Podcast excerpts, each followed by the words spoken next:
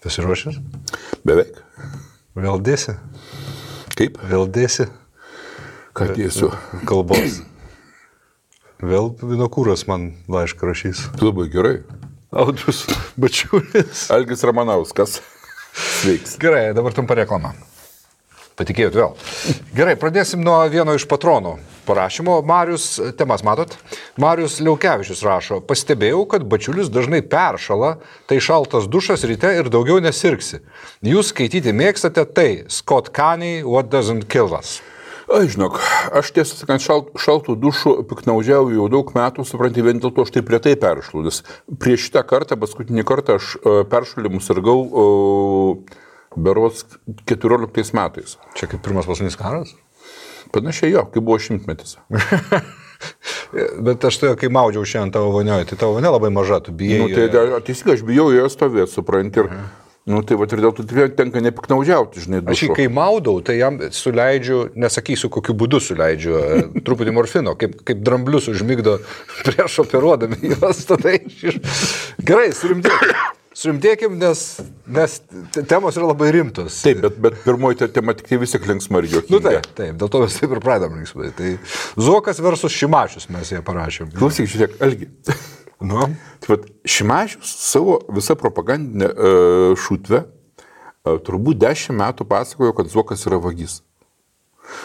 Uh, tiesa, ką Zuokas pavogė, niekas taip ir nesugebėjo per tą dešimt metų paaiškinti konkrečiai. Bet ši, vakar, supranti, Šimašius konkrečiai pavogė, supranti, iš Zuoko namų keliasdešimt ar kažkiek tai tų dėžių, supranti, su uh, Zuokų iš dalies prikl- priklausančia Jono Meko kažkokiu tai uh, archyvu. aš truputį bijau, kad mikrofonas tau trinasi, tai mes taip padarykim. Gerai, tas. Klausyk, žinai. Uh, aišku, mes kalbėsim toliau ir apie Noreiką, ir apie Škirpą, ir apie uh, kitus tos politinius dalykus, bet Ir šitoje aš noriu pasakyti, kad rytoj, tai yra šiandien, kai jūs jau matot, mes rašom su o, Arkadijum Vinokūru ir Arvidu Anušausku tokio ilgumo laidą, kokios reikės, kokio ilgumo. Net tai bus 3 valandos diskusijos. Mes šiandien žinių radijui padarėm tai ir aišku, ten viskas netilpo, tai mes pratesim. Tai noriu, kad žinotumėt, tai, tai jūs matysit greičiausiai sekmadienio arba naktį arba pirmadienį. Kažkas tokio gana. kodėl mes kalbam, suprantate, apie šitą, vat, uh, na, uh, komediją, suprantate, su šitais su fluxus elementais, kurie įvyko užupėje prie Zuoko namų, tam, kad suprasti, kokioje psichotiniai būsenoje šiuo metu yra Vilniaus savivaldybė ir meras Šimašius. Panašu. Dabar tu įsivaizduok, vadinasi, o visa savivaldybė, kaip ir visas Vilnius, uh, puikiai žino, kad Zuokas skiriasi su Agne Zuokienė. Palauk, labai trumpai, nuo ko prasidėjo, aš nesekiau spaudos. Agnė Zokienė. Ne, tai, tai, tai, tai žiūrėk. Gerai. Jo. Vat visi žino, kad uh, Zuokas skiriasi su Zuokienė. Taip. Visi žino, kad Zuokienė yra, na, taip, aš pasakysiu, švelniai moteris pasiutusi. Ok, jis sa- sako, žino. Turėjai reikalų, matau. Nu, nu. A, a, ir visi taip pat žino, kad tokioje situacijoje, na, pasitikėti pliku piktos moters žodžiu, kuris skiriasi su savo vyru, apie tai, kad jis sako blogą apie savo vyrą, na, nėra itin protinga. Nėra išmintinga, iš ties. Jo.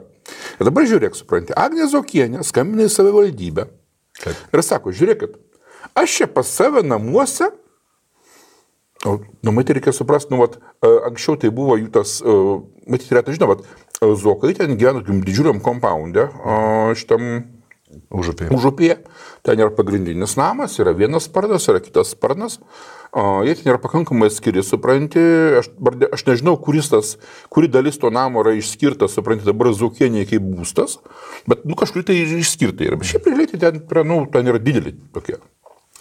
O ir jis sako, aš pas save, bet vis tiek visą laiką, kol jie ten kartu gyveno, tai vis tiek, nu, ne viską žinojo, kas ten kur yra. Nu, tai turėtų tai būti. Jo. Jis sako, aš maždaug atėjau į savo būtą, kuriame aš čia planuoju gyventi su savo dukra. Ir aš čia radau kažkokių tai dėžių, kurios yra ne mano. Ir ant jų parašyta e, žodis mekas, tai aš manau, kad čia galbūt jūsų, nes čia savivaldybė, taip aiškina. Ir ta savivaldybės hebra o, per valandą laiko atsiunčia pas Agnę Zokienę į, na, į jos namus, nu, į tą, tą, tą, tą Zokų namo dalį, kuri skirta Agniai dabar. O, asmeniškai e, vadinasi e, miesto administracijos vadovą, kaip ten jisai, P- Paderskas. Poderskį. A, Antstolius atsiveža Poderskis, kad, kurie fiksuoja viską, darbininkus, autobusiukus kra, vežimui, viską. Ir jie vadinasi, ateina į tą Agnės Zokienės būstą, randa iš tikrųjų krūvą dėžių, kurių parašyta žodžiai Jonas Mekas. Ir Zokienė jiems sako, čia aš įtariu, kad čia galbūt, žinai, maždaug čia, galbūt čia jūs, nes dabar tu įsivaizduok, nes ta hebra, kuri atvažiuoja, savivaldybės administracijos vadovas, kuris, aišku, važiavo ne pats, o važiavo siūstas miesto mero, be mero tai vis tiek neveikia, jie nežino, kad Vilniuje yra dvi Meko vardo organizacijos. Viena organizacija vadinasi Jono Meko vizualinių menų centras, jinai priklauso Vilniaus miesto savivaldybei.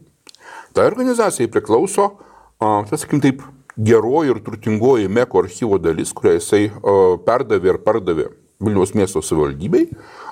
Ta, tas visas a, Meko archyvas yra saugomas mm, nacionalinėje bibliotekoje, periodiškai eksponuojamas, valdomas a, atskiros savivaldybės įmonės. Šalia to yra Jono Meko fondas privati įmonė, kurią, Jon, kurią įkūrė Jonas Mekas, Zuoko įmonė Azara, dar ten keletas privačių asmenų, ir kurie savo laiku turėjo ten tą Fluxus ministeriją, ten, kur buvo Gedimino prospektai įsikūrusi, paskui, kai ją savivaldybė uždarė, kadangi viskas, kas Mekas vadinasi Zuokas, o viskas, kas Zuokas, prie Šimašiaus yra kaka ir turi būti pašalinta. Ir, ta, ir, ir, ir, ir, ir šitą dalyką valdo tas Jono Meko fondas, kuriam vadovauja, kaip bebūtų juokinga, Aušrinės Armonaitės Šimašiaus partijos pirmininkės vyras. Mm, Ir jisai neturėdamas uh, kur tuos visas dėžės, tuo, ten zuoko visokiais, nu, popierį švelniai tariant, nevadinsim jos makulatūrą, sukrauti. Jisai jo tiesiog paprašė Zuoką, žinai, kad leistų susidėlioti tuščiam uh, uh, namo, tuščioje namo dalyje, tiesiog negyvenamoje namo dalyje, kuri va, dabar buvo skirta Zuokieniai gyventi, žinai, po skirybų. Va, tai savivaldybė, kuri du kartus darė e, inventorizaciją tam uh, Meko vizualių menų centre, kuris priklauso savivaldybei, tikrindama, ar tikrai Zuokas nieko nepavogė mhm. ir per du kartus nieko nerado. Vis tiek jiems paskambino Zuokinė, sako, aš kažką radau, jiems iškart mintysė, oh, mes pagavom Zuoką pavogusi. Ja.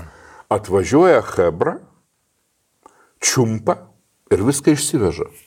Palauk. Žiūrėk, Šimašius pas mus yra buvęs teisingumo ministras, teisės mokslų daktaras ir teisininkas. Ir Beliacką pridavė Ja, tai- Lukašenkai. Atskirai. tema. Gerai, gerai.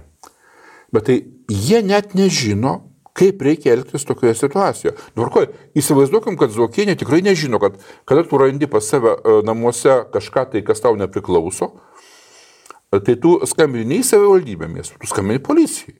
Ir sakai, laba diena, mėla policija, aš pas save radau kažką tai, kas man nepriklauso, policija, aišku, paklauso, kam gali priklausyti, tu sakysi, tikriausiai mano buvusiam vyrui. Na, vis tai policija sakys, nu tai skambink vyrui, žinai, ir aiškinsimės. Uh, tai lygiai taip pat turėtų pasakyti Šibiro savivaldybė. Atvažiuoja, uh, Zuokinė sako, čia ne mano. Jis sako, tai gal čia Zuoko? Paskambint Zuokui. Nu, aišku, Zuokas polisiauja Italijoje, bet tai, nu, tegul jie man neaiškina, kad negalima prisiskambinti. Vietom to, suprant, jie pasiima be jokios policijos. Šiaip jau, jie įvykdė atvirąją vagystę. Vat ką šiandien aiškina e, labai kieti advokatai visi, kurie normaliai peržiūrėjo visą tą, tai kas įvyko, sako, nublemba. Zuokas, jeigu norės, darys kriminalinę bylą. Pirmiausia, šitam Poderskiui, kadangi Poderskis... Tiesioginis vykdytojas. Jo, kadangi e, jisai tiesioginis vykdytojas, įkadin jo šimašių, kadangi jisai davė nurodymą. Zakašikas. Zakašikas.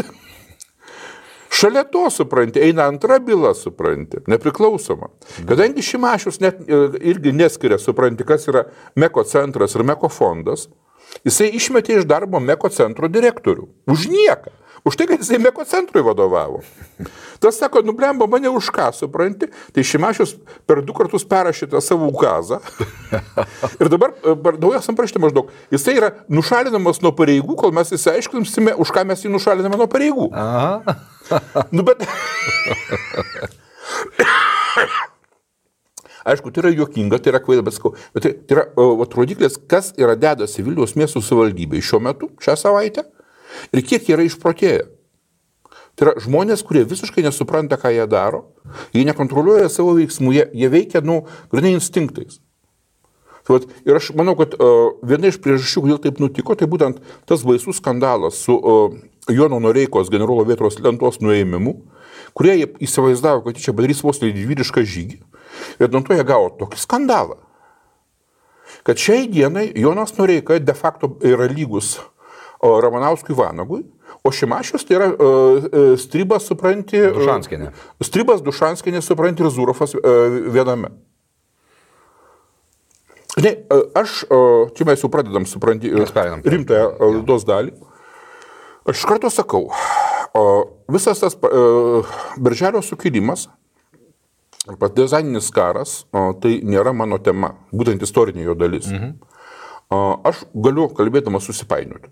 Iš karto dalyką pasakau, suprantu, jūs nemanykit, kad, sakau, e, aš galiu nesusipainioti, bet aš galiu ir susipainioti, nes e, vat, kai tu mane kvietėjai ateiti e, diskutuoti su Vinokūru, aš iš karto pasakiau, aš neįsiu, nes aš nevaldau informacijos tiek, kad aš galėčiau gaudyti jį meluojant, o jis įmeluos. Ir melavo garantuotai. Jis ne kartą, nes aš kiek skaitau, tarkim, jo diskusijas um, su, tarkim, Vitmanto Valiušaičiu, ten kitais istorikais, nu, jie nepastoviai gaudo už dėžų. Valiušaitis istorikas? Ai, čia mes ir to irgi prieisim. Gerai. Čia prieš tau tęsant. Jo. Šiaip tai aš žiūriu Facebooką ir man labai gaila, kad labai polarizavosi žmonės. Žmonės, kurių požiūriai yra dažnai labai arti Taip. Tik vienas truputį labiau už Noreiką, kitas truputį labiau prieš Noreiką, bet iš esmės tai normalūs geri žmonės, kurie ir liberalai, ir, ir, ir konservatoriai, ir jie dabar persipikė ir, ir tai, tai yra pasiekmė viso to, kas vyko. O tą pasiekmę kas sukėlė? Šimašius, taip. Bet, Žinai, ir man... pasisteng būti objektyvus, nu, pasisteng suprasti ir, ir, ir kitą pusę, kuri, kuri, kuri yra už tai, kad nuimti. Žiūrėk, uh, už tą kitą pusę, no. uh, kuri yra labai siaurai apibrėžiama, tai uh, Vien pagrindinis variklis šito dalyko yra šitas Markas Adamas Haroldas, buvęs Vilniaus savivaldybės narys, Britų pilietis, Čia tas pats, kuris pasakė faktų Lithuania, kuri, kuri buvo Šimašiaus atsivedęs. Aš, aš žinau, kaip isterikuojanti, nesubalansuota durnelė. Tai, nu, tai čia, čia, čia, čia labai švelniai pasakė. Ja. Bet, yra, bet yra kitas dalykas, suprantate, šitas asmuo de facto vadovauja visai Šimašiaus politiniai linijai. Ir dėl, supranti, gėjų paradų, ir dėl uh, santykių su bažnyčia, ir dėl santykių su uh, uh, Noreika ir Škirpa. Manai, kad jis vadovauja Šimašiui, pagrysk šitą. Nu tai aš skaitau, ką jis rašinėja, klausyk, žiūrėk. Nu tai aš dabar tuoj. Nu tai va, tai uh, apie Mar Marko Adamo Haroldo, supranti, įtaką visai šitai istorijai dėl Škirpos ir Noreikos. Nu aš tau cituoju, supranti, įrašą, kurį man atsiuntė geri žmonės iš e, Laisvės partijos, kuriai vadovauja Armonaitė ir kurios narys yra Šimašius, vidinės grupės susirašinėjimo. Nu, to įrašas. Kadangi meras ant teisingos istorijos pusės, su pasididžiavimu stovėkit uh, su merų solidarume ir nepasiduokit etinio nacionalizmo fanatikams. Etinio nacionalizmo, Etninio nacionalizmo Etninio fanatikams. Tai koks gali būti nacionalizmas, jeigu ne etninis? Nu, tu... Čia jisai tai rašo? Čia, taip, čia Haroldas rašo, va, galiu pasižiūrėti. Okay. Va. Ateitie konservatorių Rimbraso žodžiai atrodys labai gėdingai, o mero ne. Siūlau nekartuoti Lietuvos Respublikos liberalų sąjūdžio ciniškų klaidų, siūlau pasirinkti principingą poziciją, o ne short-term patogumą. Pagaliau baigite bijoti politikos, jei nenorite žaisti politikoje, palaikykite merą drąsiai. Čia jisai teoriškai neturintis nieko bendro šitą partiją, auklėje Šimašiaus partijos tai kodėl, kodėl tu manai? Sekundę. Gerai. Stop dabar vėl iškarpa, aš einu toliau ieškoti. Nu, čia jis rašo sekmadienį, iškart po to, kai buvo nuimta lenta. Man paskutinė uh, Donskio žinutė buvo Tampstone dėl to, kad inicijavau Škirpos alėjos klausimą. E, Donskio žinutė ką buvo? Donskio žinutė buvo... Thumbs up. Nu, Nikščiai viršų. Užsivedimas maždaug, arba, arba ai, parama.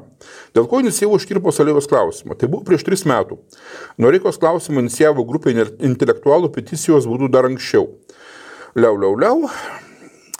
Dėl tų iniciatyvų daug kas vadino mane net merą žydų e, P e, rastų, rusų agentų be jokių įrodymų. Tiek apie nekaltumo prezumciją ir panašiai. Per tuos tris metus Škirpos apo- apologetai nesugebėjo rasti rimtą istoriką, kuris sutiktų, kad Škirpa pabandė herojiškai išgelbėti žydus ir kovoti už visos Lietuvos nepriklausomybę nuo okupantų. Jo, čia, štu, čia Škirpa nebandė. Buvo už Lietuvos nepriklausomybę. Ja, nu, lelele. Bet esmė, čia e, jo ilgas surašymas ir galiausiai jisai įdeda savo susirašinėjimo su Donskiu screenshotą. Ja, ir, ir Donskio, ops, įdėtas. Mhm. Tarasme, čia galima ir daugiau šitų dalykų surasti. Tarasme, e, šitas Markas Adamas Hardas, jis de facto, tiesiog de jūra yra niekas. Ypatingai dabar, kaip ten savo naktinis Vilniaus meras, žinai, kuris visus tos e, skandalingus e, ka- kabokėlius e, promautina. Bet realiai jisai e, veda visą Šimašiaus politinę programą. Aš nemanau, kad čia yra įrodymas to, kad Šimašius jo aklai klauso. Būkim bėdini, bet teisingai. Gal, gal klauso kažkiek, bet teisingai. bet, bet nėra, nėra Ne, valdomas. Ne, tai, švelniai tariant, tai, tai nėra, supranti, tas įrodymas, kurį galima dėti ant stalo teisme. Taip, tikrai nėra. O, tačiau tai yra, o, sakykim, taip, pagristas motyvas įtarti, kad taip yra. Na, no, pagristas motyvas tarti, kad tai yra. Ne, Klausyk, čia Algi yra. Toksai reikalas. Na, kalbėkime apie Šimašių pa- patį. Mhm. Šimašius niekada gyvenime nėra daręs nieko savarankiškai, drąsiai ir atvirai. Jis yra bailys, kuris visada stovi šalia. Žiūrėk. o, Šimašius, kai kilo visą, e, kai staiga paaiškėjo, kad e, e, Noreikos lentos nuėmimas yra skandalas, nes buvo, buvo nuimta naktį, kaip stribai ateidavo pareičiai, suprantate, taip bet jisai sakė, kad naktį taip gavosi. Jis nedavė nu, tai- pareidimo padaryti naktį. Taip, va tai būtent, jisai suvertė visą kaltę, suprantate, ant, grindos. ant, ant grindos. Nors įsakymą tai jisai davė. Nu, taip, bet aš turiu minį tas naktinis aspektas, galima patikėti Šimašiam, kad, jis, kad grinda tiesiog pasirinko savo tinkamą laiką. Nu, būkim bėdini, bet Ne, teisingi. Nu. Bet Algi, nu, grinda tikrai savo norų ketvirtą ryto darbininkų nesiūs. Kodėl? Nu, Jeigu gerai, jie remontavo kokį vamzdį naktį ir jie nusprendė, kad va dabar kaip tik pats laikas nuimti lentą. Žiūrėk, Algi, net jeigu taip iš tikrųjų buvo, net jeigu iš tikrųjų grinda, supranti, pati atėjo, Na, bet vado pareiga yra prisimti atsakomybę savo. sutinku. Nu, tai Šimašius iš karto nustumė visą atsakomybę ant grindos. Na, Dabar žiūrėk, Na, e, Žiūrėk, jis e, gal ne, ne tik nustumė atsakomybę, gal kiek jis paaiškino situaciją. Nu, va, Hebra, ką, ką, aš nežinau, kad grinda ateis naktį. Algi, Nu, tai, gerai, važiuojam uh, uh, truputėlį atgal. gerai. Žaliojo tilto skulptūros, kuris dabar... Visi, visi sako, kad čia jo yra jo, jisai ne? sako, aš maždaug, uh, kaip nuėmiau žaliojo tilto skulptūras, taip nuėmiau uh, škirpos lentelę ir uh, Loreikos lentą. Škirpos lentelė, var, e, vardą, Ne, tai, nes uh, škirpos uh, gatvės vardas yra viena vienintelė lentelė. Mhm. Ten daugiau nebuvo. Okay. Tai, tai škirpos lentelė ir Loreikos lenta. Mhm. Algi, bet jisai žaliojo tilto skulptūras nuėmė remontui. Taip. Jisai apsimelavo viešai. Šiaip tai čia yra... Nu, sakykite, Algi, Na, žiūrėk. aš sutinku, nes... Nu, Jisai, jisai, neiš- jisai ta, išrinktas meru, su visa pagarba jam, supranti, kuris buvo tuo metu didžiulė. Jisai neišdryso pasakyti, kad jisai nuima žaliojo tilto skulptūras, todėl kad tai yra sovietinis uh, šlikštelas Vilniaus centre. Jis jas nuima, supranti, restauracijai. Čia nėra taip, kaip, kaip, kaip, kaip tas Čikagos mafijos uh, didžiulis, Ne, ne. kuris buvo suimtas pagaliau iš mokesčių nemokėjimo, Ne, už Algi, nebanditizmą. viską buvo galima normaliai parašyti, politiškai motivuojant meras. Žiūrėk, kai, Bet tai būtų nesigavę turbūt Algi, sekundę. per paveldo, per Palauk, paveldo barjerą nu- nebūtų galima perėti. Nuimti, supranti, Noreikos lentą, jam kažkaip tai gavosi. Nu taip, Nors ten irgi yra pažeista krūva tei- teisinių aktų, ką jam prikišinėja bet dabar. apie paveldą turbūt. Taip. Nes ten yra. Vrublevskių. Nu, tai ten, ten visokiausių dalykų ir aš dabar sakau, aš, aš nelysiu tuos niuansus, žinai, aš nenoriu be, popierių po, ranką, žinai, kalbėti, bet esmė ta, kad o, visi tie žmonės, kurie kritikuoja šį mašių, jie sako, tu čia pažeidė, tu čia pažeidė, tu čia pažeidė. Ir jis sako, duosim į teismą, žinai. Tai vad, kada jam reikėjo, supranti, nuimti Noreikos e, atminimo lentą, tai jam niekas netrukdė. O kai jam reikėjo nuimti, supranti, šalia tiltos kultūros, tai čia, oi, jokio politinio sprendimo, jokių politinių niuansų, mes jas vežame remontą.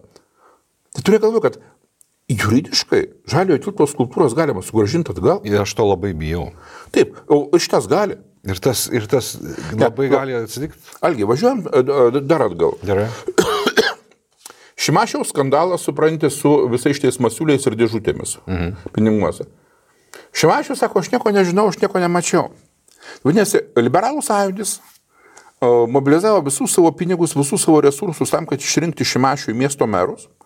Kūrė, supranti, visokias ten strategijas, kurių dalis dabar praeina baudžiamosiose bylose finansavimo, supranti, apie tai, kaip mes kūrėme Šimašiaus legendą. Taip, ar, ar mitą apie Šimašių, aš dabar tikiu, tiksliai nesimenu, bet ten turiu skrinšotus pasidaręs. Jis nieko nežinojo kaip tai yra. O, o, o visi dirba šimašiui, jisai nežino nei iš kur pinigai, supranti, nei per kur, nei per kur pinigai praeina. Paskui jisai tampa meru, supranti. Įkviečiasi tas pats Masiulis ir Hebras, sako, einam žinai sustikti su MG Baltikais. Šimašius uh, neina. Kodėl neina? Žinau, apie ką bus šnekama. Bet pats, kai sakoma, savo odegos tenai nemerks. Tai jisai visą laiką tas žmogus, kuris stovi uh, šalia Tai yra, jis niekur neprisima savo asmeninės atsakomybės. Dar einam atgal. Liberalų sąjūdis nutarė priimti į savo partiją tokį remigijų ačą. Nu, taip, atsimenu. Vyksta pokalbis, nu, karštas pokalbis. Jo. Vyksta pokalbis už uždarų durų, suprantate, ant taryba ar valdyba, vėlės jau dabar jau prisimins. Šimašius sako, Jėzu, kaip čia negražu. Man žmonės papasakojo, kas ten vyko, žinai, aš parašau veidė tada, žinai, kad Šimašius pasisakė prieš Ačą. Šimašius sukelia isteriką visai Facebooką, kad bačiulius čia primelavo, aš nieko nesakiau. Kada galiausiai Ačas nepriimamas į partiją, Šimašius sako, oi, kaip gerai nutiko. O tai yra žmogus, kuris niekada gyvenime neprisims jokios atsakomybės už ryštingą veiksmą. Tai, va, tai Šimašius žmogus, kuris niekada gyvenime neprisims jokios atsakomybės tiesioginės už jokį konkretų veiksmą, staiga supranti, garsiai pasako šeštadienį po piet, kad vat aš čia taip priimiau sprendimą, nuimiau to nenaudėlio ne, ne Noreikos lentą, prieš tai nuimdamas uh, škirpos lentelę. Aišku, jis tą dalyką padaro šeštadienį ryte, kada visas Vilnius yra tuščias, vis politikų nėra, žmonių nėra. Kai net tu mėgojai. Net aš mėgojau. Aš sužinojau tik tai apie 11 val. žinai.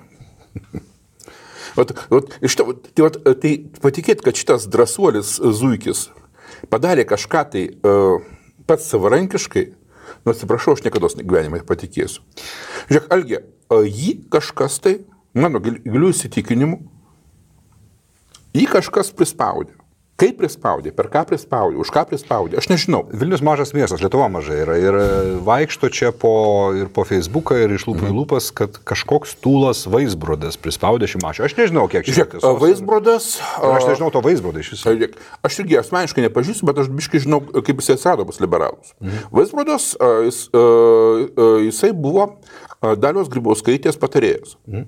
Tuo metu, kai, kai Masiulį ir kompanija STT pagavo su uh, pinigais dėžutėje mhm. ir polovo. Taip. Nepamirškime, dar ir polovo buvo pinigai. Okay. Kaip, kaip garšokas mašinoje. Ja.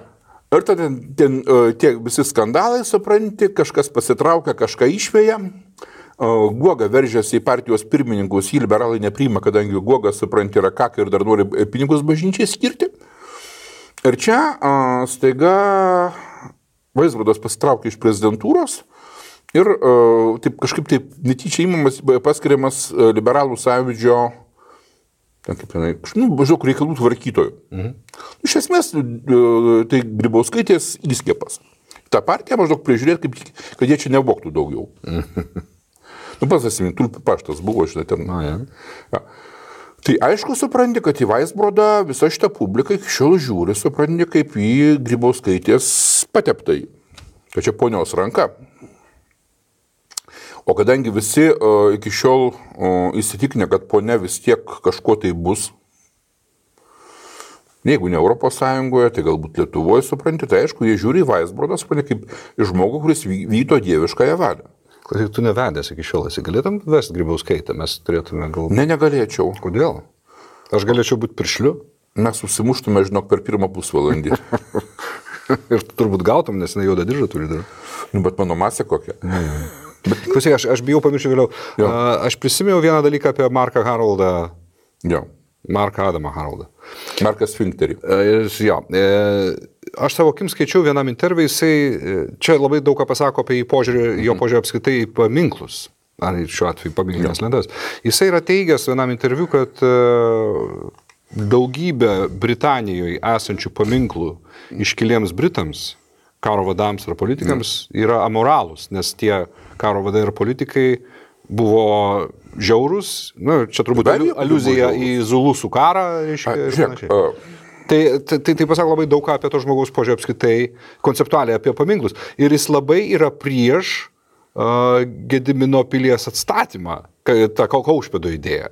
Žmogus yra labai, labai marginalus savo požiūriu į istorinę atmintį. Aš Jeigu man- Jisai yra o, pilnai atitinka šio laikinis, pradėskiau, tą progresyvų leftizmą, paprašiau šnekant komunizmą, mhm. kuris, e, Ką jis labai neigia šiaip jis. e, kuris visame vakarų pasaulyje dabar kovoja, supranti, su istorinė atmintimi. Mhm.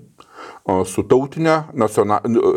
Šiokant, tai yra vienas iš kovos su, e, su valstybingumu ir nacionalizmu frontų, tai yra kova būtent su paminklais. Mhm. Čia reikėtų išsameu skaityti, tarkim, sociologijos mokslų daktarės Rasos e, Baločkaitės e, tyrimą į darbą, kurį tai detaliai išnagrinėjus, ten pradedant šitą jas Namibiją ir kitus dalykus, bet, nu, kaip pavyzdys, tarkim, viena pačių garbingiausių stipendijų anglosaksinėme mokslo pasaulyje per pastarus e, pusę amžiaus, o gal net ir daugiau, aš bijau pasakyti, gal, gal prieš šimtą metų netgi. Mhm. Tai buvo Rotso stipendija. Rotso stipendijatas, supranti, tai čia, nu, tu automatiškai paidavo ne šiaip elitą, bet į elito elitą. Jeigu tu ją gaudavo, tai čia jie galėdavo pretenduoti, supranti, nu žmonės iš Princetono, e, Harvardo tenai, Kolumbijos, nu ir, ir analogiško lygio. Tu imsi ten, tarkim, Amerikos politikų ir tų valstybės vyrų greitinėlę, tai žiūrėsi, žinai, Rotso stipendijatas, Rotso stipendijatas ir pat panašiai. Cecilis Rotsas, kurio, kurio vardu pavadinta premija ir kuris ją įsteigė, tai vienas iš žymiausių Afrikos kolonizatorių, tai yra žmogus, kuris sukūrė Rodezijas abi dvi, viena šiaurės, kita pietų Rodezija, tenai nu, mm, tai, ką galima pavadinti pietryčių Afriką. O, Ir jisai būtent nuo Cecilio Rotso temos, tarkim, visi tie zulusai arba bantų gentis, kurios gyvena piet- pietinėje Afrikos dalyje, pas juos atsirado supratimas kaip didžioji bal- baltoji gentis, Great White Tribe. Tai yra Cecilio Rotso, supranti, būtent atvesti britų kolonistai. Mhm.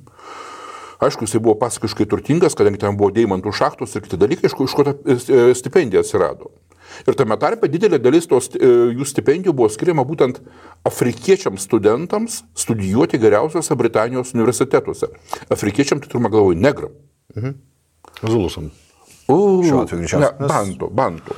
Nes tenai ir matabelam, supranti, ir, ir, ir, ir, ir Labai kitiems. skystas šito klausimas. Aha, gerai.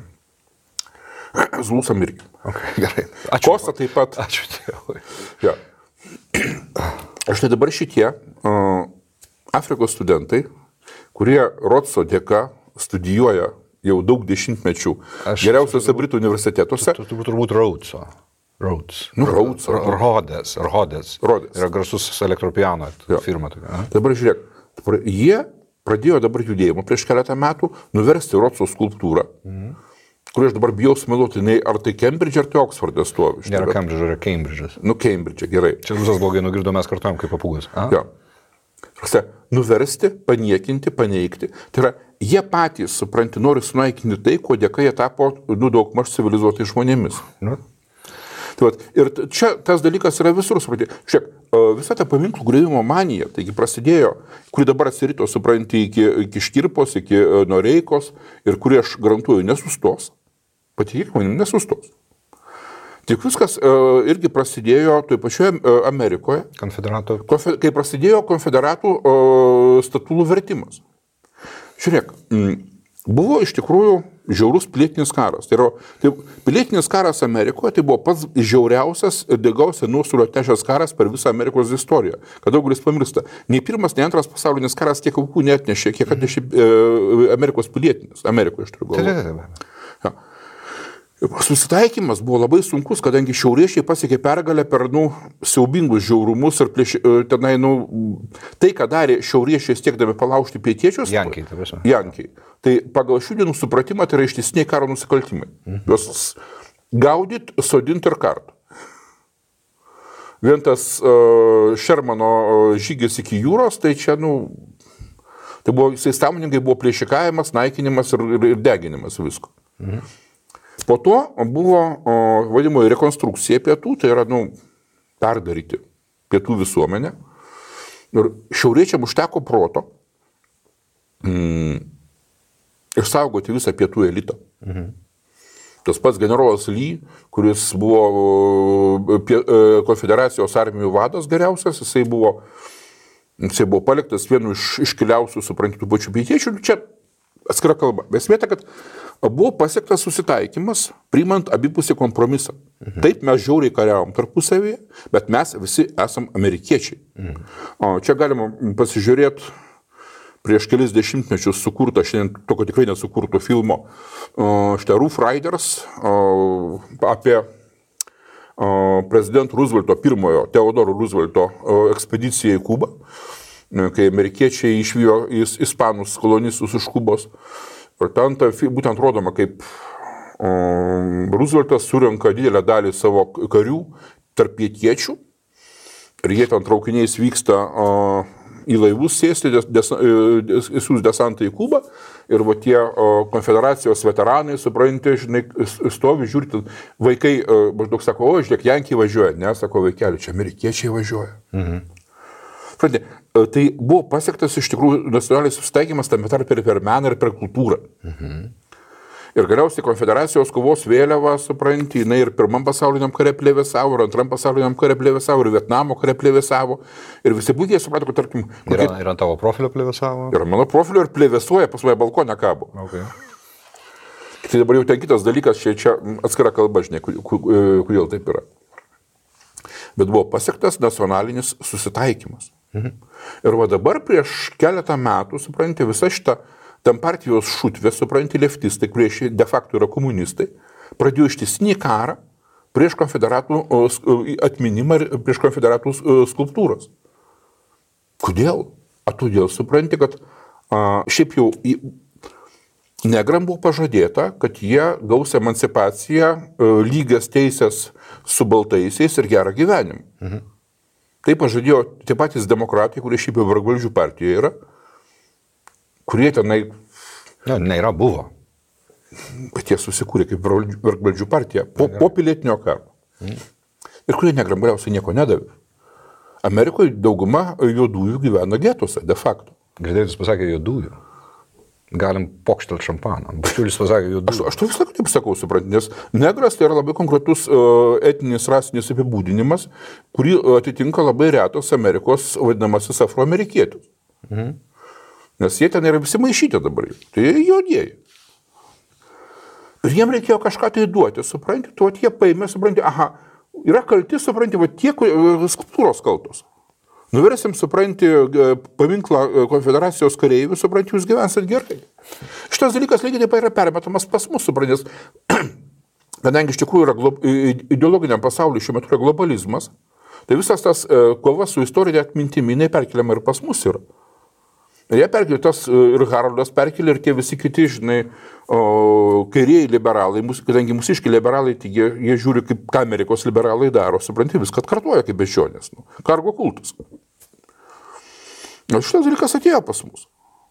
Ir čia, žinai, visą sako, kad jūs čia maždaug, tie, tie kurie sako, kad sekanti auka bus kudirkos paminklas, jūs čia maždaug utriruojat ir perlenkit. Bet tai būtų logiška išdava. Absoliučiai. Kudirka kas yra? Antisemitas. Kudirka rašė blogai apie žydus. Nu, vat, grįžtant prie Noreikos. Nei tenai dabar visa šita Šimašiaus pasturlakų publika bando kažkaip tai išvartyti, kad, nu, Noreika iš tikrųjų buvo baisiai blogas, supranti, kad pagrys, kad jisai blogas, jisai, pasir, uh, jisai steigė getus. Nu, jam, pasakyt, sprašau, getus steigė nacijai. Noreika, kuris buvo ne nacijų, bet Lietuvos laikinosios vyriausybės paskirtas Šiaulių apskrities viršininkas, taip savo parašu išplatino nacijų įsakymus. Bet ne jisai jo sugalvojo, ir ne Lietuvos laikinoje vyriausybėje sugalvojo. Šiandien laidoje žinių radio Vinokuras minėjo kitą panaš, panašiam, panašioj pozicijoje į Noreikos mm. buvusi lietuvį, kuris po to, kai laikinoje vyriausybė rūpiučio berots mėnesį ar pradžioje, ar neatsimenu dabar, sudėjo savo įgaliojimus, jo.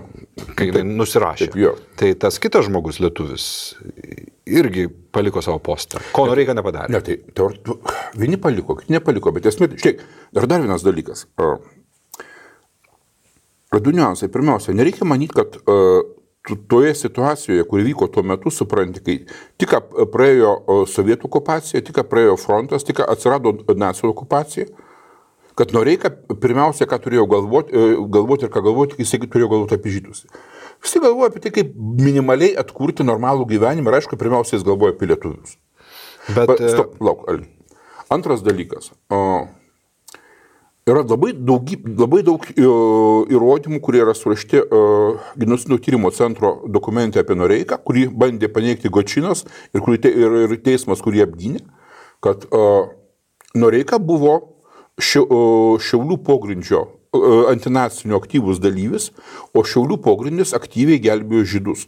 Mhm. Šalia to yra žodiniai liudijimai metininkų, kad o, Noreikos žmona, suprantate, ten įvairiai padėdavo žydams.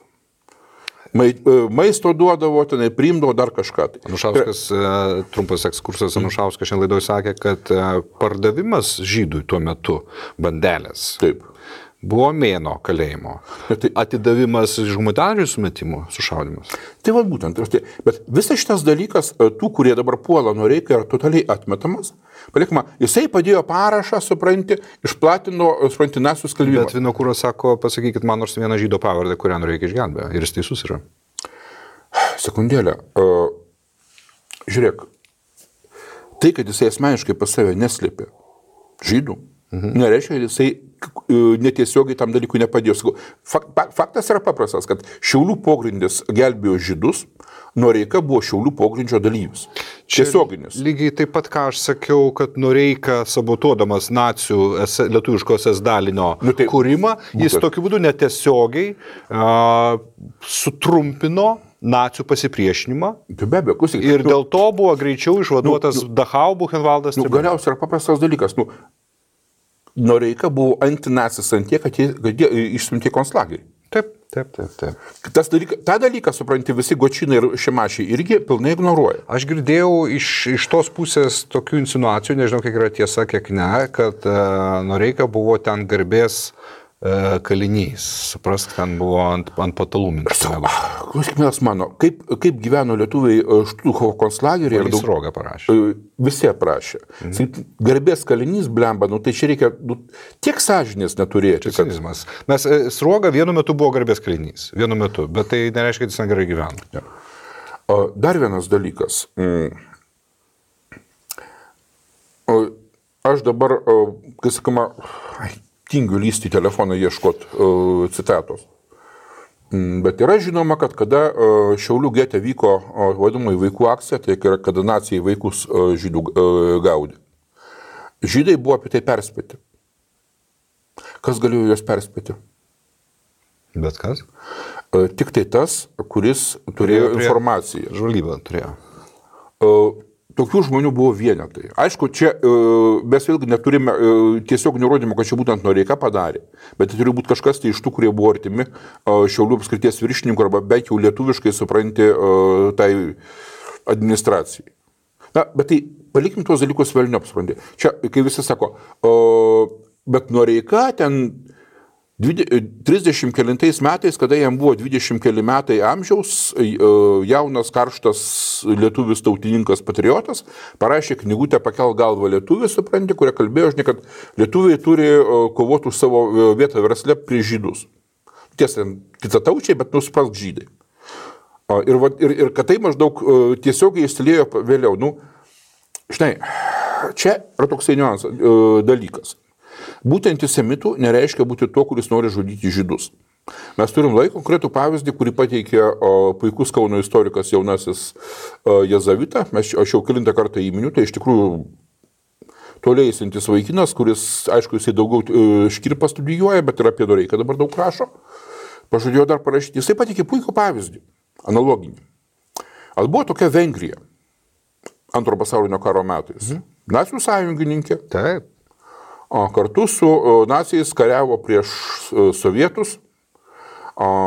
Vengrijos vadovas tuo metu buvo o, ad, Nagi, admirolas admirolas Horty. Horkai. Jo, jo. Horty. Čenhortis, čia toks lietuviškas negalus pavadinimas. Jisai buvo antisemitas absoliutus. Čia niekas net nebando ginčyti. Mhm. Jisai buvo žiaurus uh, vengrų nacionalistas, kaip ir visi vengrai iki šiol. Nes po to, kai, po to ką padarė Antantė su Vengrijos karalystė po pirmo pasaulinio karo, vengro nenacionalisto tiesiog neegzistuoja. Mhm. Tai nepaisant to, kad admirolas Horti buvo o, žiaurus antisemitas, o, nacionalistas, kad o, valdanti salašistų partija buvo de facto fašistinė partija, o, kad jisai įvedė tam apribojimus žydams įvairias, e, Vengrijoje labai daug žydų buvo. Mhm. Bet iki 44 metų pabaigos o, ko, o, nuo Vengrijos žydų plaukas nuo galvos nenukrito. Nes tai buvo, Vengrija buvo valstybė, tai buvo suvereni valstybė. Ir, ir vengrai savo žydų nežudė, nepaisant to, ką ten aiškino nacijai, supranti, ir visi kiti. Po to, kada o, Hitlerio įsakymų, supranti, Oto Skorcenį, diversantų vadas, supranti. Tas, kur Musolinį išgelbėjo. Taip, jis išgelbėjo Musolinį, po kurio laiko įvykdė operaciją Panzerfaust, kurią jisai pagrobė Hortį ir nuvertė e, e, Horčio vyriausybę. O po to, kada nacijai už, okupavo Vengriją ir nuvertė Horčio vyriausybę, o tada prasidėjo Vengrijos žydų naikinimas. Mm. Tai yra paprastas dalykas. Taip sakant, žmogus turi teisę nemėgti lietuvių, turi teisę nemėgti marsiečių, žydų, žydų, bet tai nereiškia, kad... Jisai juos žudys. Jis juos žudys, taip. Žiūrėk, tai skamba gana baisiai, bet... Žiūrėk, e, toksai pavyzdys. Jeigu šiandieną būtų gyvas uh, Jonas Noreika, Mhm. Ir jeigu jisai būtų tų pačių pažiūrų, kokius buvo ten 30, kokiais 8 ar 9 metais, nesimenu, kai jis parašė tą savo knygą Pakel galvą lietuvį, tai jis išnieka rašytų kad lietuviai kovokime prieš skandinavų bankus. Nes jie uh, užsėdė mūsų supranti ir kurkime lietuviškus bankus. Reikia suprasti, kad ekonomin... Uh, Trečio dešimtmečio pabaigoje, supranti, lietuviškas verslas pradėjo aukti, plėstis, jisai pradėjo konkuruoti su žydišku verslu, kuris iki tol dominavo. Mhm. Ir visas tas būtinės antisemitizmas, kuris iš tikrųjų tuo metu buvo, tai pirmiausia buvo ekonominė kova kurią beje Lietuvos vyriausybė, ta pati Smetonos, to baiso fašištinio diktatoriaus vyriausybė, visokiais būdais supranti, ramdė, tva, tramdė ir stengiasi nu, tą dalyką išlaikyti civilizuotos rėmose. Mes žinom, kad Smetona buvo didelis žydų advokatas. Tai be abejo, nes, nu, žiūrėk, apskritai, vat, jeigu mes perinam prie lietuvių žydų santykių, nepriklausomai Lietuvoje. Tuo metu ar dabar? Tuo metu, tuo metu, tuo metu. Tarpukario, gerai. O, tai o, žiūrėkim, kad lietuvių ir žydų santykiai Rusijos imperijoje visą laiką nebuvo geri. Būtent, aš sakau, nebuvo geri. Mhm. Tai jie nebuvo priešiški, bet, bet žydai palaikydavo Rusijos okupacinę valdžią visą laiką. Mm. Jeigu prisimint, tarkim, Napoleono invaziją, kurią gan džiaugsmingai sutiko visa Lietuvos šlėkta. Yeah E, kurie prisijungė prie Napoleono. Buvo toks garsus Rusijos imperijos karvedys Miloradovičius, serbų kilmės, kuris pasibaigus e, karams su Napoleonu buvo paskirtas Peterburgo gubernatoriumi. O tuo metu šiaip jau Rusijos imperijoje žydam buvo pribuotas vadinamas įslumo riba. E, jie į tą tikrąją Rusiją nelabai buvo leidžiami, ypatingai į sostinę. Mhm. Bet Miloradovičius pro pirštus. Buvo Peterburgas tada. Jo. Miloravičius e, e, leisdavo, e, leido teisingiau žydams supranti ir gyventi Peterburgė, ir mokytis, ir verslą savo sukti. Ir ten pastoviai, nu, sakydavo, nu, nu grafę. Nu, nu, štovai, nu, štovai. Jo, nu, nu, nu, nu, maždaug kaip. Žydov pusė. Jo, būt. Sakydavo, klausykit. Jeigu ne žydai, tai mes nebūtume Napoleoną nugalėję. Taip. A. Okay. Jie, tai buvo, jie ir informaciją teikdavo, jie ir e, prancūzų Napoleono kariuomenė kenkė ir, ir visais būdais rusam padėdavo. Tai yra būtent santykis buvo toksai. O kodėl tai buvo?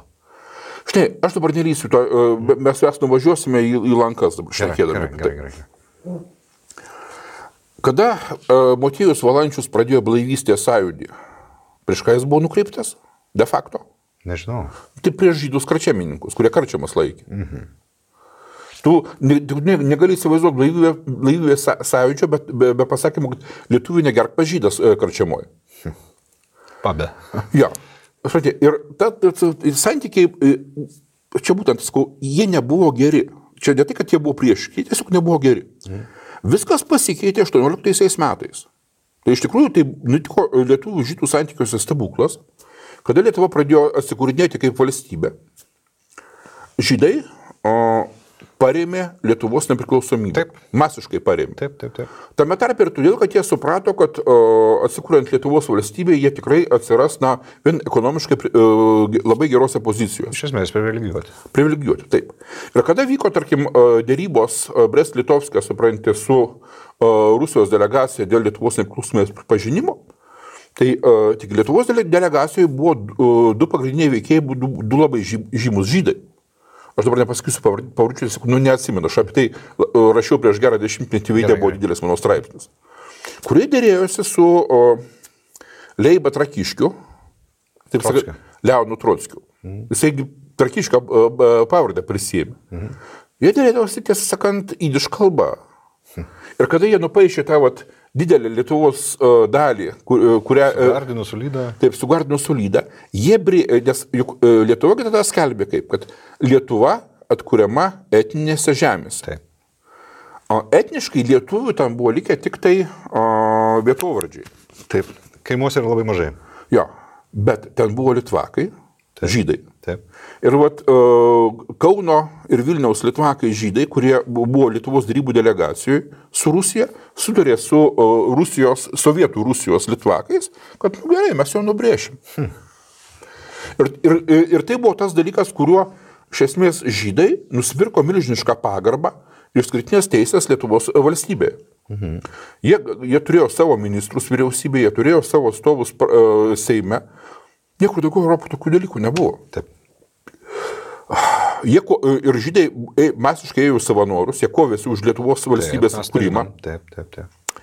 Paulas Plechavičius, generolas, e, generalinio štabo viršininkas, jau nesim 29 metais, tada buvo ten kažkokios metinės, tai 28 tikriausiai bus, nes 10 metų po, atėjo į žydų savanorių suvažiavimą ir pasakė, mano mylimi ginklo broliai e, izraelitai. Mhm. Gražu. Taip, ne, ne bet tai buvo nu, nu, suprantamas dalykas. Taip. Ir iš tikrųjų buvo nuostabus sugyvenimas.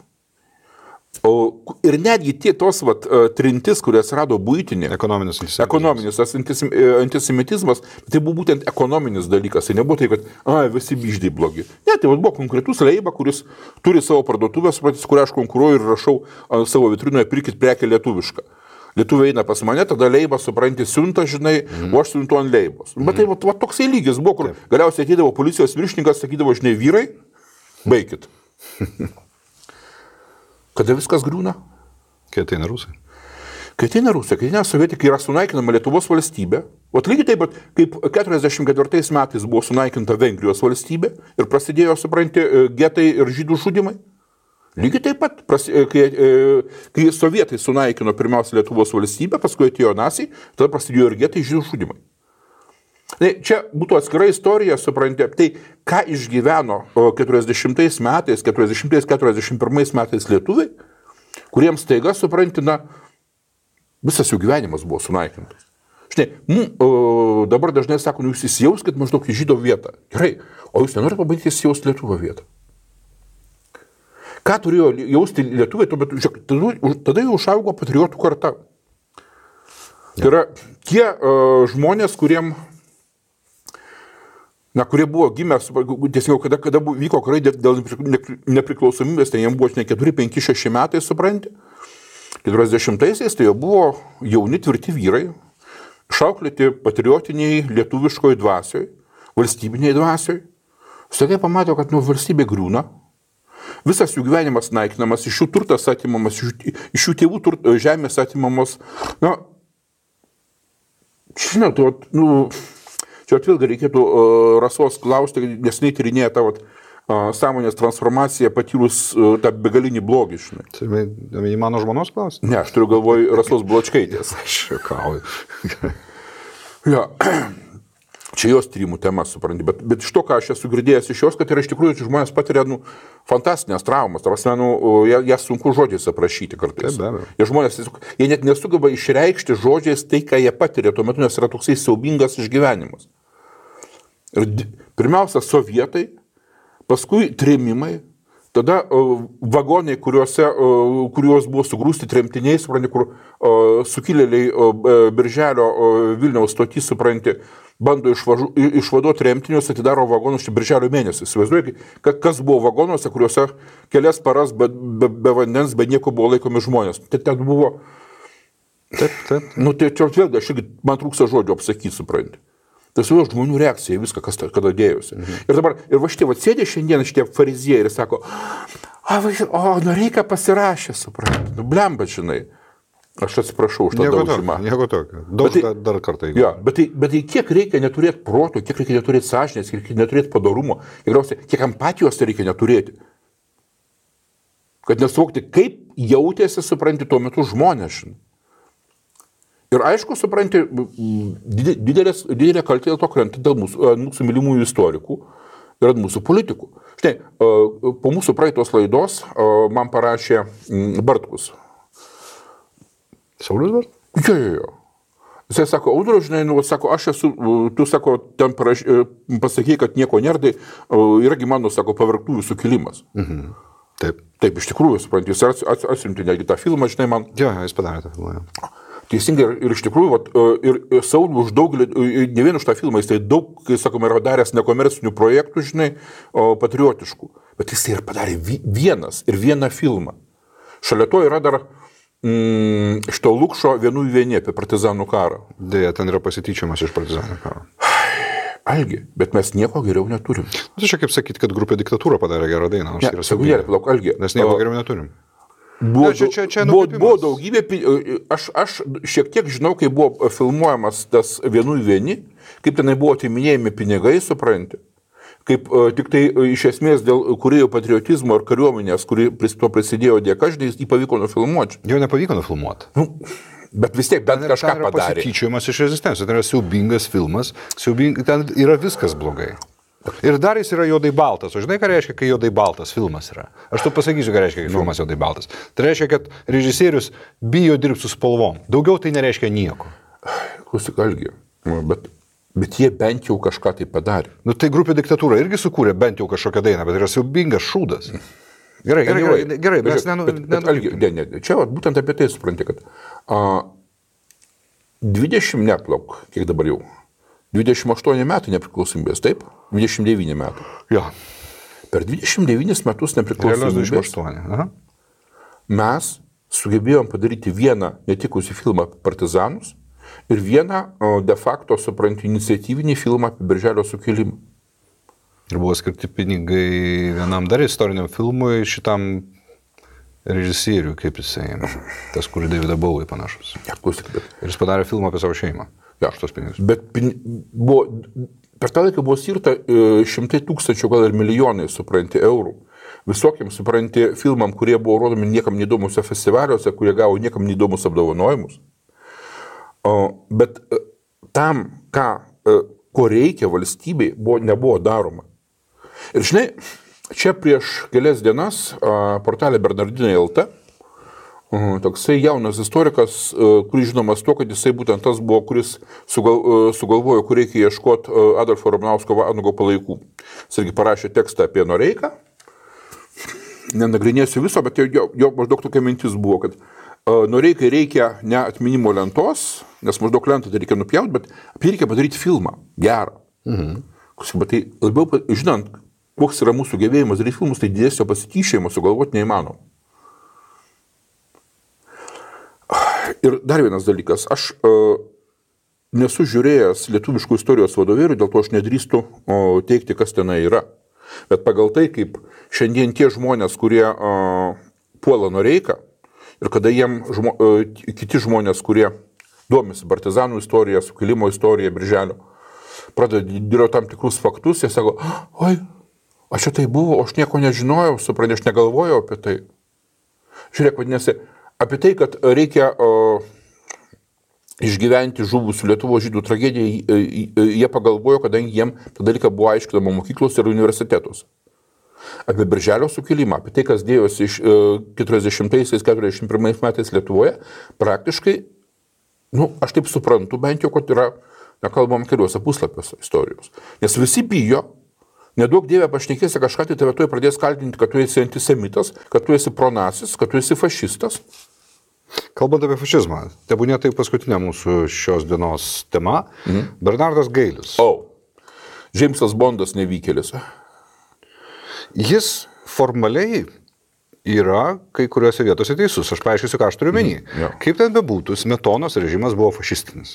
Fašistinis itališko fašizmo prasme. Algi, Ir tai buvo diktatūra ir tik nepradyk- ne, nepradėk tai, to buvo, tai, tai nebuvo diktatūra, tai buvo autoritarinis režimas. Tai, Tai autoritarinis yra diktatūra automatiškai. Ne, ne, ne, ne. ne. Bet vis tik tai istorikai skiria šitos dalykus. Gerai, dik, man atrodo, čia senu. Žiūrėk, Algi, yra dar vienas dalykas, ką aš tau pasakysiu, tu tikriausiai nežinai. Fašizmo apibrėžimo nėra. Bet Taip, mes. yra, e, jeigu tu atsiversi tar- toj pačioj, tarkim, Wikipedijoje, straipsnį angliškoje apie fašizmą, tu parašyk, kad ten bus surašyta visa eilė uh, bruožų, kuriais gali pasižymėti fašistinis režimas ir kad uh, fašistiniu galima vadinti tokį, kuris atitinka tam tikrą dalį tų, tų bet, ne, bet ne viską. Skaitom. Autoritarinis ir Tu, nacionalistinis. tu lietuviškai skaitai. Aš nelietuviškai, aš, aš skaitau iš Aplo žodyno. Aš verčiu Ne, tu- tu- tu- laikę. Iki, iki Wikipedijos. Ne, aš, aš dabar noriu skaityti Aplo žodyną. Autoritarinis ir nacionalistinis e, ra- right-winginė sistema arba vyriausybė jau- ir socialinė organizacija. Tai- Palauk truputį. Mhm. Generaliniam e, naudojime, plačiaja prasme turbūt, e, ekstremalus e, right-wing, autoritarinis ir arba netolerantiškas e, po- požiūriai ar praktikos. Algi, tai, tai, tai plačiaja prasme pir- fašizmas- Pirmiausia, čia yra melas. Algi, e, fašizmas yra ne, e, ne dešinysis, bet kairysis judėjimas. E, Fašizmas toks, kokį padarė Musolinis, Tai jis buvo kairysis. Jis buvo socialinis e, ir, ir, ir ta antroji e, Musolinio valstybė vadinasi... Aplo žodynas sako totalitarinis right wing. A- Aplo žodynas meluoja. Mm, Žinai, aš pasitikėsiu, aš leisiu savo pasitikėti Aplo Nu, tai- žodynu greičiau negu tavim. Sorry. Gerai, tai tavo reikalas, bet jisai meluoja. Ir jeigu tu nueisi, supranti į Wikipediją, tai pamatysi visai kitą dalyką. Wikipedia, Klausyk, aš o- gerbiu Wikipediją, bet e, šiuo atveju aš manau, kad Aplo žodynas yra geresnis. Ne, jis čia yra mėšlas. Nu, okay. Tai žiūrėk, gerai, nėra apibrėžimo, bet uh, visuomenių mindsetas, visuomenių suvokimas fašizmo plačiaja prasme yra labai paprastas. Tai reiškia, kad tai yra visų pirma diktatūra ir to ir užtenka. Ir kai aš sakau rusiškas fašizmas, ruso fašizmas, aš turiu omeny, komunizmas yra lygiai tas pats fašizmas. pagal Plačiaja tave, tarkim, prasme. Singapūrė Likuan jų vyriausybė, kuris sukūrė uh, Singapūro ekonominį ir politinį stebuklą, tai buvo fašistinė tavo. Jeigu tai supratimu. buvo diktatūra, visą Tai be absoliučiai. abejo, ten buvo pilnai autoritarinis režimas. Absoliučiai fašistinis režimas, reiškia. Bet yra gerai, nes Likuan jų dabar uh, daugybė, uh, visur kaip pavyzdys rodomas, kaip galima sukurti uh, politinį ir ekonominį Žiūrėk, stebuklą. je- jeigu nebūtų už fašizmą nieko geriau, tai fašizmas būtų pats geriausias. Tai Pinochetas irgi buvo fašizmas. Tai dabar... Pinochetas tai buvo, Pas, pas mus e, fašizmo konotacija Lietuvoje po sovietiniai šalyje turi automatišką lygybę ženklą su, su nacijų Vokietija.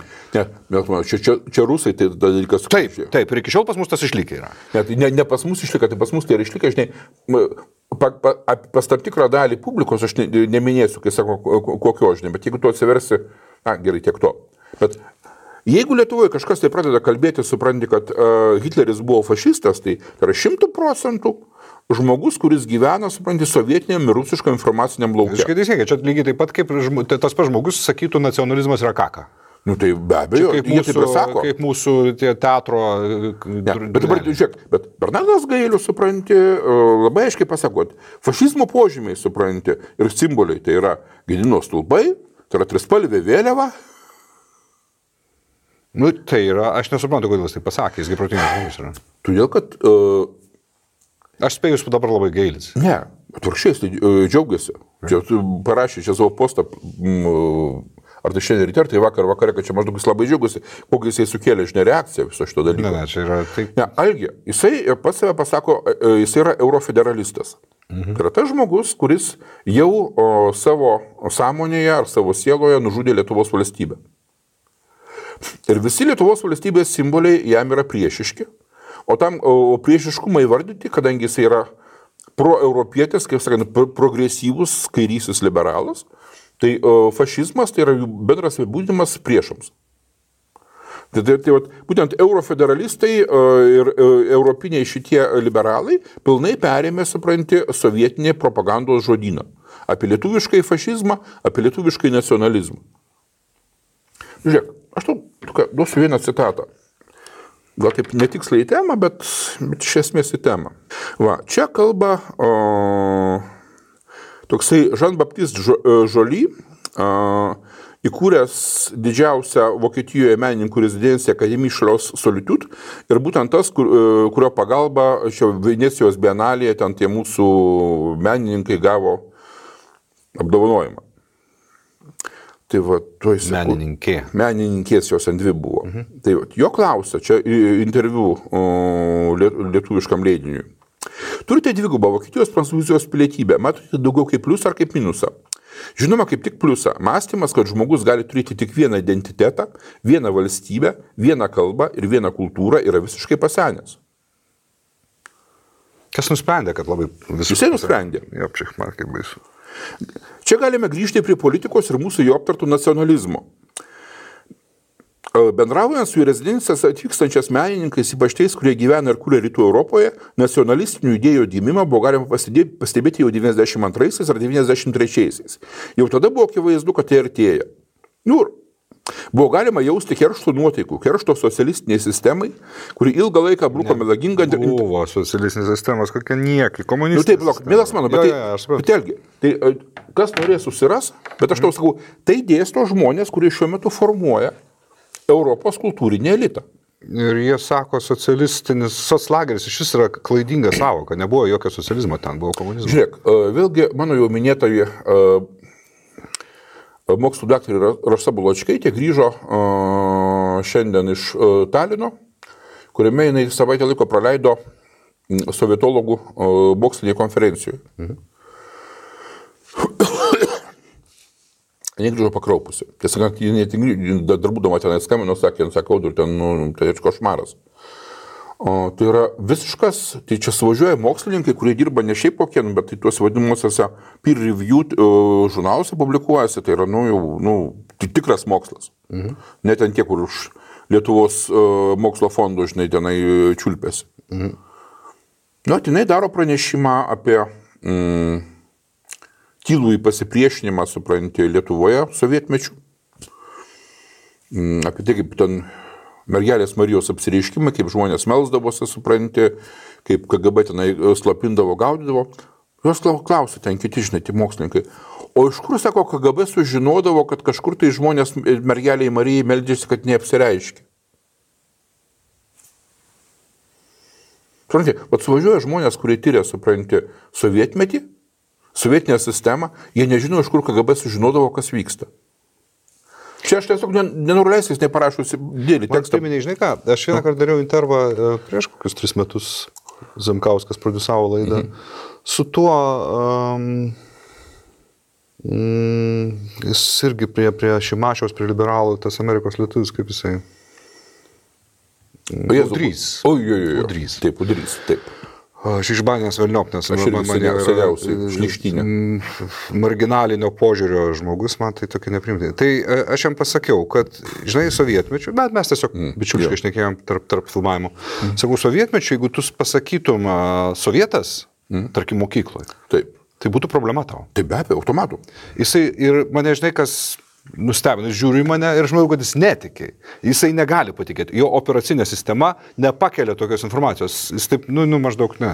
Sakau, taip, jeigu tu sakytum sovietas, netarybinis, tave kvieštų pas direktorių pirmiausia, po to jeigu tu, tu toliau sakytum, tai tavo tėvus jau kvieštų ir KGB ir, ir, ir būtų blogai. Nes tu vartoji, kai sakoma, e, buržuazinės propagandos terminus. Jis niekaip tuo negalėjo patikėti, aš mačiau iš jo akių. Jis man atrodo iki šiol netikė. O tai be abejo, tai sakau, visa šita uh, vakarietiška intelektualinis elitas jis yra keurai sovietizuotas, jisai so, prosovietiškai mąstantis ir jie, uh, iš esmės, jie iš tikrųjų nepajėgus suprasti sovietizmo, ypatingai vėlyvojo sovietizmo. Ir čia jau mano teorija yra kurios aš sakau, kol kas dar negaliu pilnai pagrysti, tačiau na, pakankamai daug prisigraibiau tų empirinių tokių pastebėjimų, kad man tai kyla. kad visiems šitiem vakarų intelektualam, dabartiniam, kurie yra ant mas kairieji, iš esmės sovietinė sistema, vėlyvoji sovietinė sistema visai patiko. Mm. Čia mes įsivaizduojam, kad visi vakarai, suprantis, norėjo nugriauti Sovietų sąjungą ir įsivaizdavo ją kaip pabaisą kažkokią. Tai. Bet jeigu tu paskaitysi, ką jie rašo, visokie visi tie intelektualai, tipo Umberto Eko, supranti kokio, ten iš tų garsesnių, ten ir kitų. Jiems pagrindinės kas yra blogybė? Stalinas, Stal Gulagas, o Stalino tiek krūvinasis teroras, mm. Stalino teroras. Ja. O tai yra blogybė. O paskui kas buvo? Buvo Hruščiovas ir Otepelis arba atšilimas, supranti. Ir, ir e, Sputniką paleido. Sputnikas buvo Gagarinas, žinai. Ai, paskui tiesa buvo ten biškitos brandulinės lenktynės, bet, bet Brežnevas, supranti. Amerikiečiai dar blogesni. Bet teisingai, nu, nes e, kai, kaip šitas uh, Roger Waters dainavo, Brežnev took Afghanistan, begging to Beirut. Yeah. Rantai, bet tai... Uh, o pas... Čia pats sudainavo gal tie ir tik tai Janai and Jack. Ja, tai ten, ten toliau jau buvo, bet man, man užtenka tos pirmos frazės. Mm.